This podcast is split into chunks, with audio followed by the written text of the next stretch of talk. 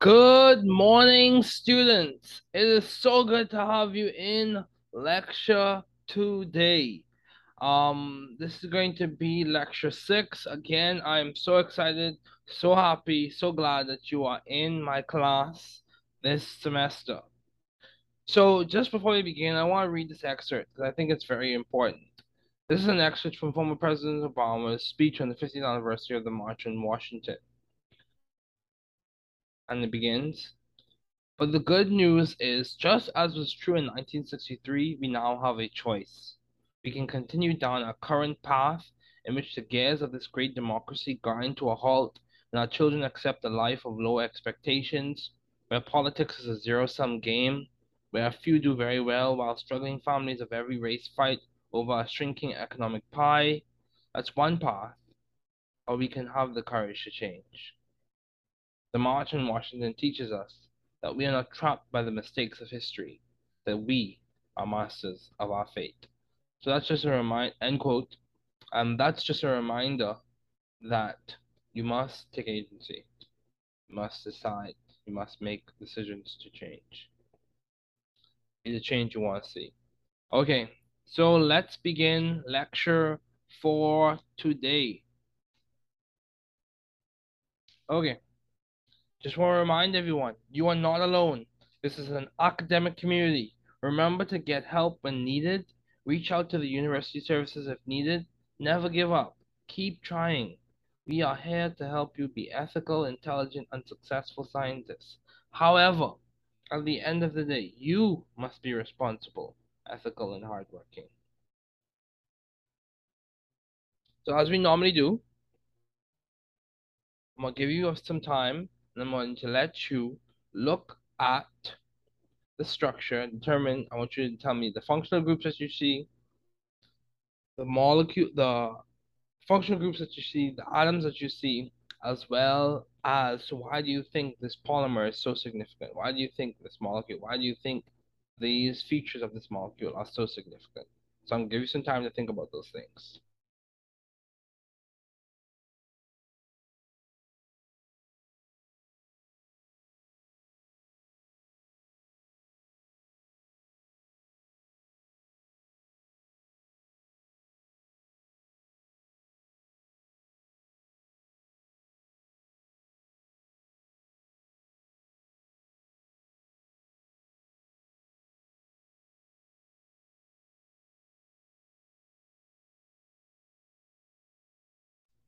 Okay, so hopefully you saw that you have a phosphate group, you have an amine group. There are other functionalities that we can look into, but we're not going to discuss those now. We're going to look at the phosphate, you have the amine, you also have um, the hydroxyl. So just keep those in mind. And then you also have carbon, oxygen, phosphorus, nitrogen, carbon, all of those things. Um, so those are the atoms that you see. Now, why is this important? This is DNA. DNA is a very important polymer in the body, biopolymer in the body. It plays a large role in cell replication. It plays a large role in the transfer of genetic information and expression of genes. And mutations in DNA have effects that either immediate or downstream, and they are very significant.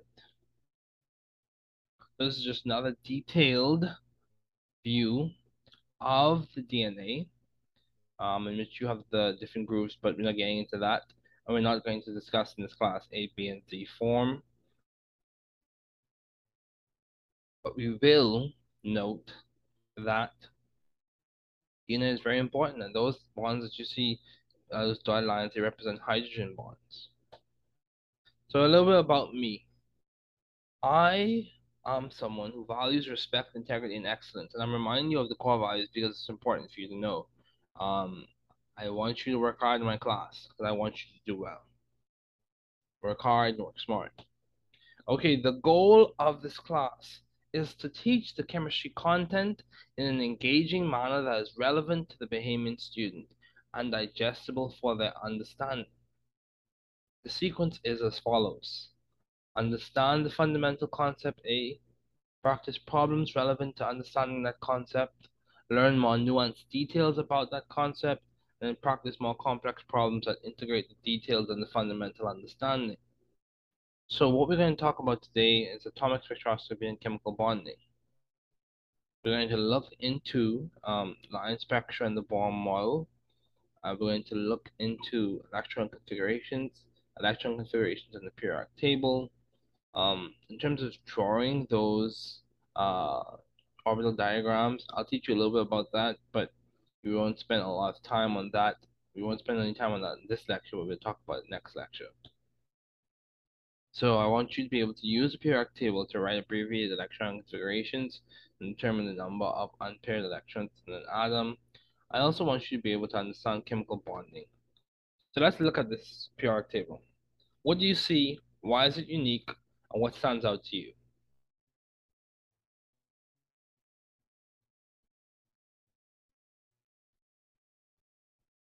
Okay, so if you look at the periodic table, you have different blocks or different regions of it labeled with different letters and also different numbers. We know from our previous discussions that these designations, so the letter designations come from, uh, are they designated based in the angular momentum value. So when L equals zero, we get S. When L equals one, we get P. When L equals two, we get D. And when L equals three, we get F.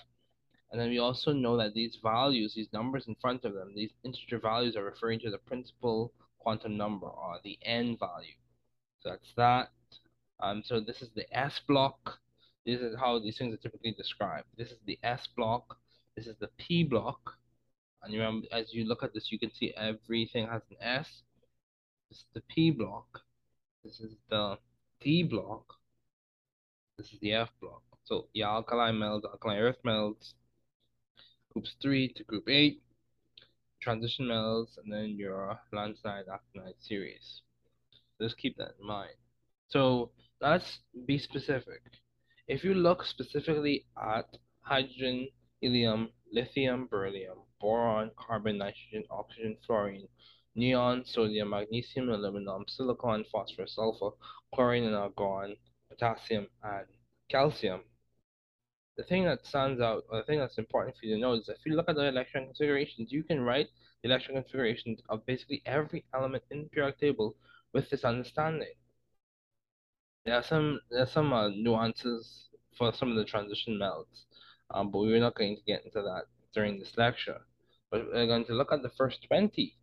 And if you look at it, so if I look at um, hydrogen, it's on in the S block in the first period so the period gives us, for that understanding, we know that hydrogen is going to be 1s and has one electron. We know that's its atomic number because we're assuming we're writing ground state electron configurations. And so hydrogen is going to be 1s1. And then that same understanding, we're just reading off the periodic table based off the designations that we see. Helium is going to be 1s2 because it has two electrons. Lithium has three electrons, it will be 1s2, 2s1. Beryllium is 1s2, 2s2. Boron is 1s2, 2s2, 2p1. Let's, let me just show you boron, 1s2, 2s2, 2p1. This would be 1s2, 2s2, 2p2, 1s2, 2s2, 2p3, 1s2, 2s2, 2p4, 1s2, 2s2, 2p5, 1s2, to s2 2p6. Let's go here. And the uh, abbreviations or the abbreviated format in which you you can write the noble gas and in brackets and then you can continue writing the electron configuration. So I could say neon 3s1, neon 3s2, neon, because basically it's saying be because the thing continues, the electron configuration continues. So instead of writing 1s2, 2s2, 2p6, 3s1, I could say neon 3s1, neon 3s2, neon 3s2, 3p1, and so on. And I'll just continue. Neon 3, 3s2, 3p3 is phosphorus. Neon 3s2, 3p4 sulfur, neon, 3s2, 3p5 is chlorine, and then argon. On we can write that like we can say neon 3s2, 3p6, or we can say argon.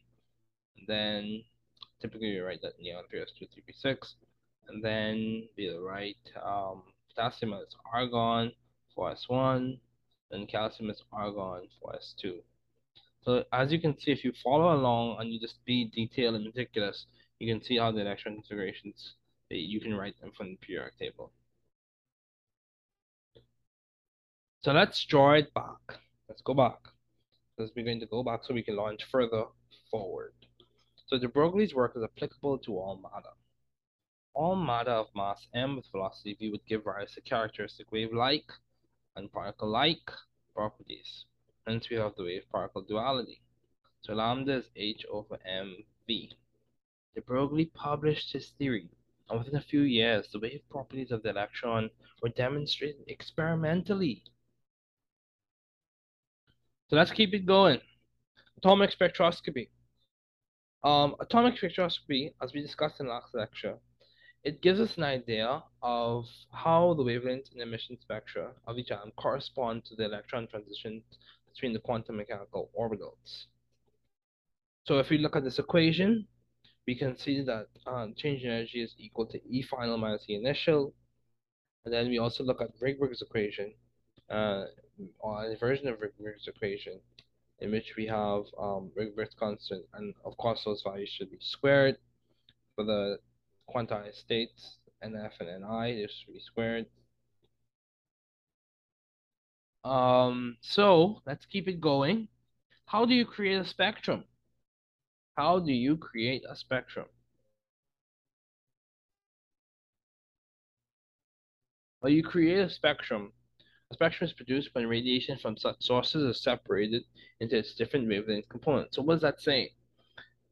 Through the use of a light source, a slit, and a prism, you are able to disperse or result in dispersion of light, and you see a continuous spectrum in this instance, and you also see a discrete spectrum when on a spectrum in which you have discrete wavelengths, specific wavelengths. That's going to be a line spectrum as opposed to a continuous spectrum.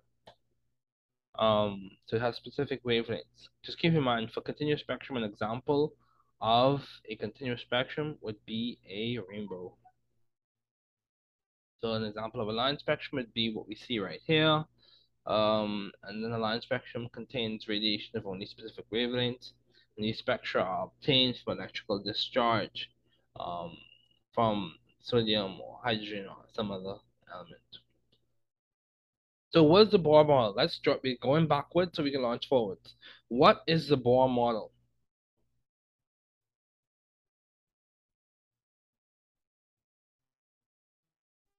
The Bohr model was based on three postulates. Only orbits of certain radii corresponding to certain definite energies are permitted for the electron in a hydrogen atom. Two, an electron in a permitted orbit has a specific energy and is an allowed energy state. An electron in an allowed energy state will not radiate energy and therefore not spiral into the nucleus. So just keep that in mind. It's kind of a classical paradigm though um, and then energy is emitted or absorbed by an electron only as the electron changes from one allowed energy state to another. This energy is emitted or absorbed as a photon. E equals h nu. So as we said earlier, if you process these ideas, or if you want to think of it as these ideas in a sequence, uh, in terms of how the people or scientists came up with them or worked towards them, you can think of Max Planck starting the race, Albert Einstein taking the baton and then passing it on to Niels Bohr, and then passing it on to Werner Heisenberg, or Niels Bohr passing it on to Schrodinger.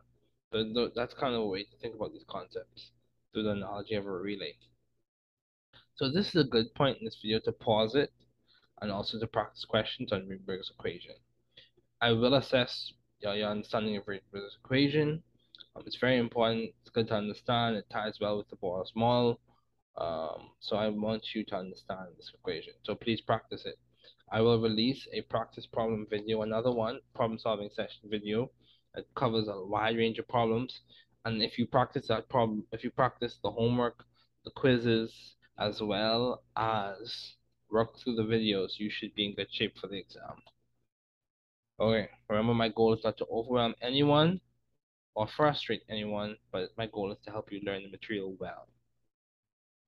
Because at the end of the day, you are responsible to be hardworking, ethical, and uh, responsible.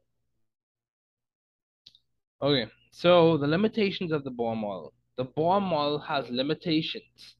It only explains the line spectrum of the hydrogen atom well, and it avoids the problem of a negatively charged electron falling into the nucleus. So chemical bonding. What is bonding? Why is it important?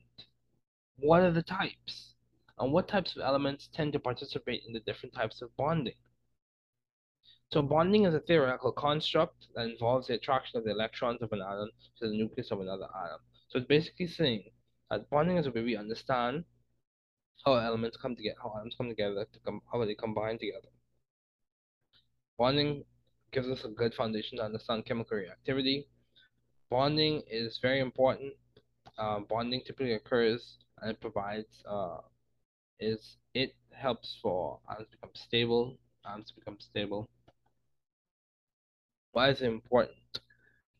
It occurs as a means for elements to share, attract, or distribute electrons in order to become stable. Bonding is important because it provides a foundation for chemical reactivity. Three, the types of bonding are covalent bonding, ionic bonding, and dative bonding, or dative bonding. Covalent bonding occurs when atoms share electrons as a means of bonding. So what does that mean? You have your non-metals and your non-metals, and they're sharing electrons. So think about this. Ionic is almost, and this is a this is an analogy. An ionic is almost like you donate an electron, or you have ions coming together. Donate an electron. Covalent bonds, you have sharing of electrons. Dative bonds, you have one atom contributing the bonding pair. So ionic bonding occurs between metals and non-metals. A classic example of this is with sodium chloride, magnesium chloride, potassium chloride. And what do you see there? You have your metal and you have your non-metal or your halogen coming together to form an ionic compound. This is bonding between ions. This occurs between cations and anions. And the bond, uh, the Born-Haber process allows for us to understand this well and see uh, see it uh, unfold. Okay. So dative bonding or coordinate covalent bonding. This is bonding that occurs as a result of one element donating the entire bonding pair of electrons to form a coordinate covalent bond, coordinate covalent compound. This type typically occurs between elements and molecules or and. So let's delve deeper into the material for today. So what are we going to discuss? We're going to discuss Lewis structures. We're going to discuss the octet rule. We're going to discuss briefly electron shell filling. So from 2, 8, 8, 18, 18, 32, and 32. We're going to discuss some exceptions to the octet rule, which typically occur with your incomplete octets with boron and beryllium, and also with your expanded octets from third period beyond. We're going to discuss ionic bonds. We're going to discuss electron configurations of single element ions. We're also going to discuss polyatomic ions, the nomenclature and formal charge.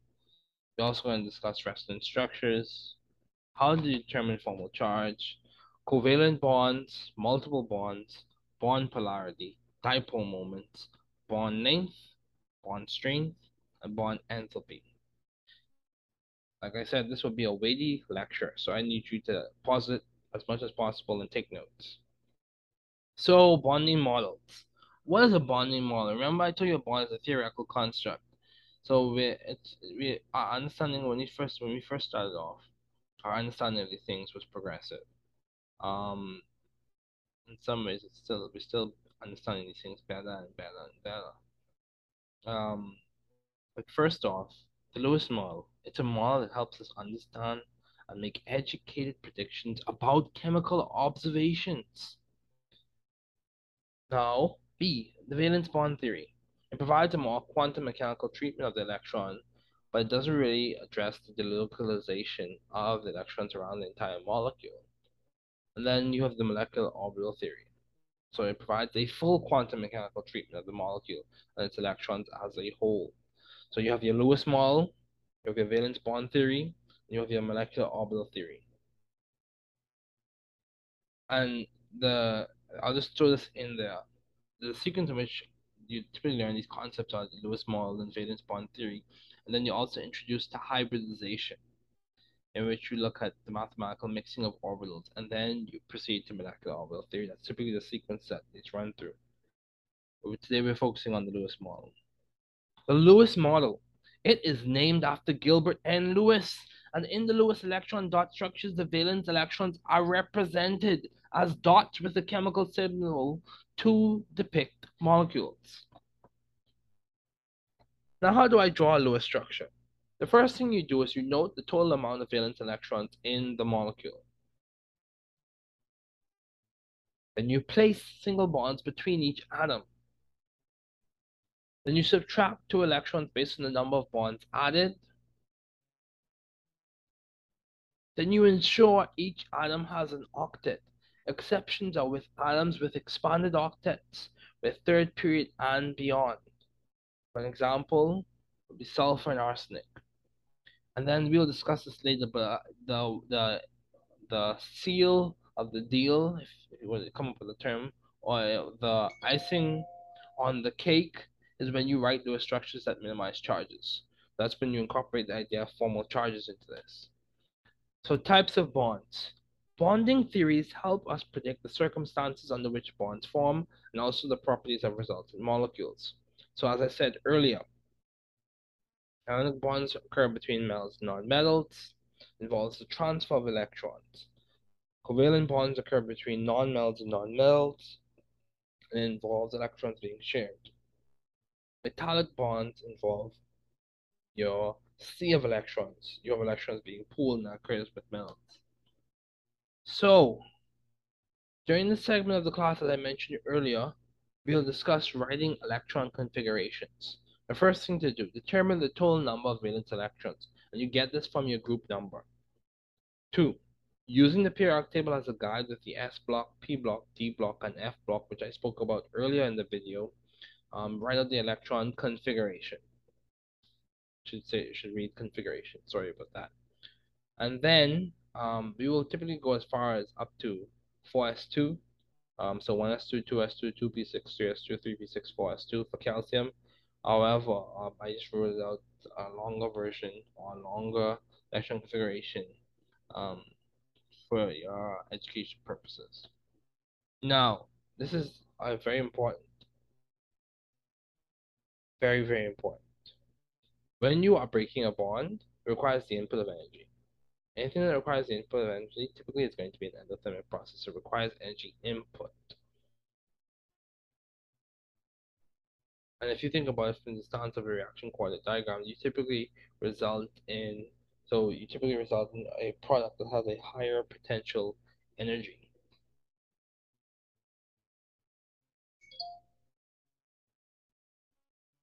Now bond forming, bond forming is exothermic because energy is released and typically results in a product that has a lower potential energy. If you look at the reaction coordinate diagram. So just keep that in mind. Think about that. Pause the video. Think about that and say, why does this make sense? Or how can this make sense to me? Okay, Born-Haber cycle. Now, typically in the Born-Haber cycle, which is process that, we note when we are looking at how a crystalline lattice of an ionic compound forms, you have your metal going from solid to gaseous, and then the halogen going from atoms to molecules. The metal is then ionized, gaseous halogen or non-metal is ionized as well, and then it's combined to form the crystalline lattice. So lattice energies become less exothermic with increasing ionic radius. And we can go deep into that, but I'm just want I just want you to look at this for face value for now. Because we can we can talk about polarizability and all those other things and how electron clouds are affected, but we're not talking about that now. Lattice energies become more exothermic, more negative, with increasing magnitude of ionic charge. A lot of these ideas are based or have a pillar in Coulomb's law. Okay, so ionic compounds in medicine. Ionic compounds are used in medicine to strengthen teeth and even as antiseptic and disinfectant. So covalent bonds. Covalent bonds involve the sharing of electrons. The shared pair of electrons is called a bonding pair, while a pair associated with only one atom is called a lone pair. Covalent bonds occur with nonmetals and nonmetals. Now let's talk about some exceptions to the octet rule. The octet rule is like the big chief. Salute to the octet rule. However, there are exceptions. Not everyone, not every situation obeys the octet rule.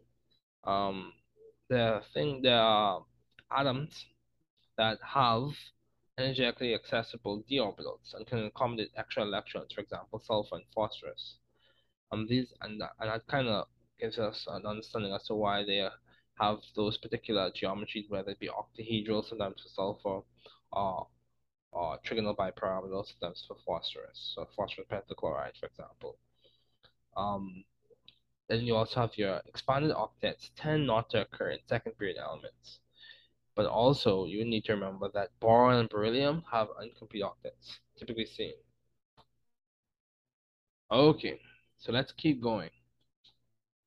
Polyatomic compounds. Let's talk about some nomenclature of ionic compounds. Okay, binary compounds contain only two different elements. The names of binary ionic compounds are written as such. You have your name of your cation, your base name of your anion, then the ide. So for example, sodium, chloride, magnesium, chloride, magnesium, bromide. So just picture that. Ionic compounds with varying valency, so for example, ferrous and ferric, stannous and stannic, plumbous and plumbic, all of those things, it points to or it shows us that those metal atoms, metal ions, have different, metal have different valencies resulting in different uh, metal cations, different charges. And uh, for example, um, iron, if you're writing a compound with a iron 1, for example, you would say iron, and in brackets we have the charge, so we'll have 1, and then the base name of that anion, chlor, and then I, so iron 1 chloride, iron 1, or iron 2 chloride. Okay, so names of molecular compounds. The prefix, and the name of the base element, and prefix, and the name of the second element, plus ide. So, for example, dinitrogen monoxide. So just keep those things in mind. Remember, a molecule is referring to something with more than one atom. The compound is something that has two different atoms. So a molecular compound is basically referring to a, a substance that's made up of one atoms, and those atoms are different. Okay, let's talk about some polyatomic ions. This is adapted from Nivaldo Tro's book. Um, so this picture rather is adapted from Nivaldo Tro's book. And what we want to note here is you have your nitrate NO3 minus, your sulfite NO3 2 minus, your sulfate SO4 2 minus. And what we want to know here is they are polyatomic, more than one atom, and they are also ions. They have charges. So let's keep going. Resonance structures. Why should I care about resonance structures? Why should we care? Resonance structures are structures that provide a description of how the electrons are situated around a molecule. It's almost if we had a say we say a molecule was walking across the road and we took pictures of it as it walked across the road. So for I mean I were accounting for we were accounting for how the electrons were positioned at each point across the road. Now the thing to remember is um, because electrons are moving all around and they're distributed in an electron cloud. Noting them, and this kind of this is this is based in or tied really tied well to the Heisenberg uncertainty principle.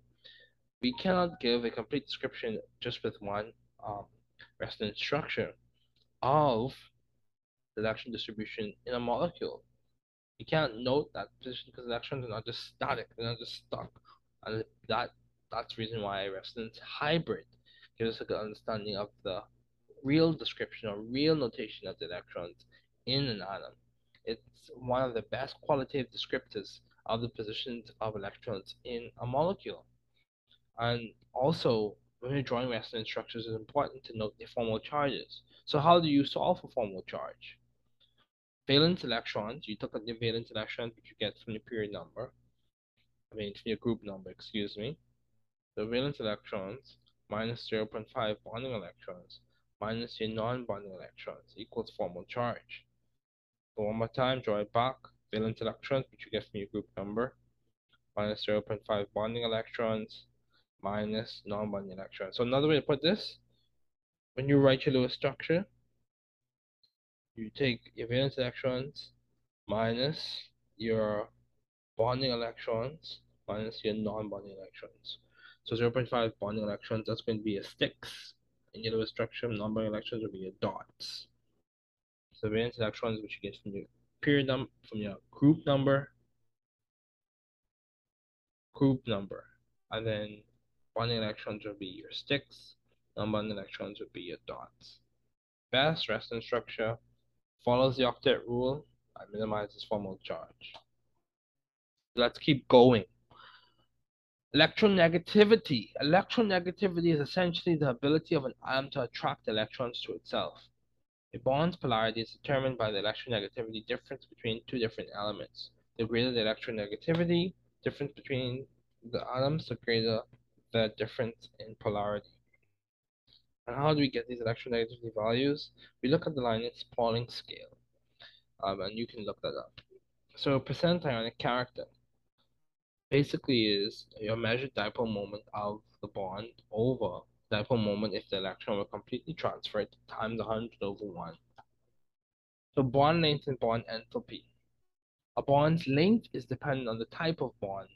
The greater the bond order, the shorter the strong and stronger the bond. So for example, um, a single bond is longer than a double bond, which is longer than a triple bond, and a triple bond is stronger than a double bond, which is stronger than a single bond. It's just giving you an idea of electron density in terms of electron density, electron distribution, and how it's how those things are attracted, the strength of the attraction. That's basically what it's describing. Um, also, bond enthalpy is associated with bond energy. Bond energy is the energy required to break one mole of the bond in the gas phase. Bond enthalpy is the heat energy released or absorbed when bonds form or bonds break, respectively. So these, let's we're going to go back and we're going to review the concepts. We've discussed the content for today, and we're going to go back and review these key principles. The Heisenberg uncertainty principle. And what does it say?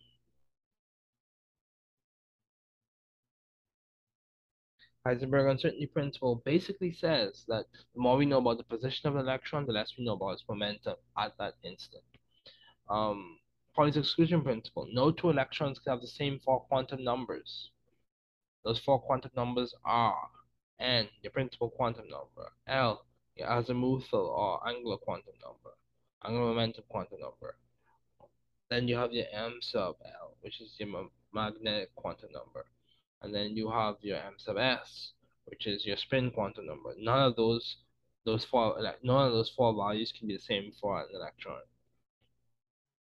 Talk about the ground state. All these rules are typically referring to electron configuration to the ground state.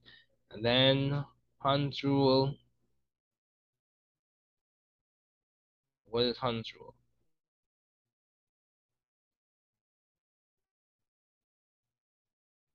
When filling degenerate orbitals, electrons fill them singly first with parallel spins. And then Aufbau's principle, which comes from the German Aufbauen, which basically describes how we write electron configurations, how we build up from S to P to D to F, and the wave particle duality, which comes from de Broglie's ideas, in which we understand, which stems from de Broglie's ideas, which we understand that matter has both wave-like and particle-like properties. So remember those four quantum numbers, they are solutions to Schrödinger's equation. And if you want to read more about these things, we can discuss, or we have discussed those in previous lectures. So just remember these principal quantum numbers are very, these four quantum numbers are very important for this class, and you will be assessed on these, your understanding will be assessed. So once again, I hope everyone is doing well. I hope everyone is enjoying the class and working really hard. So take care and see you in lecture next week.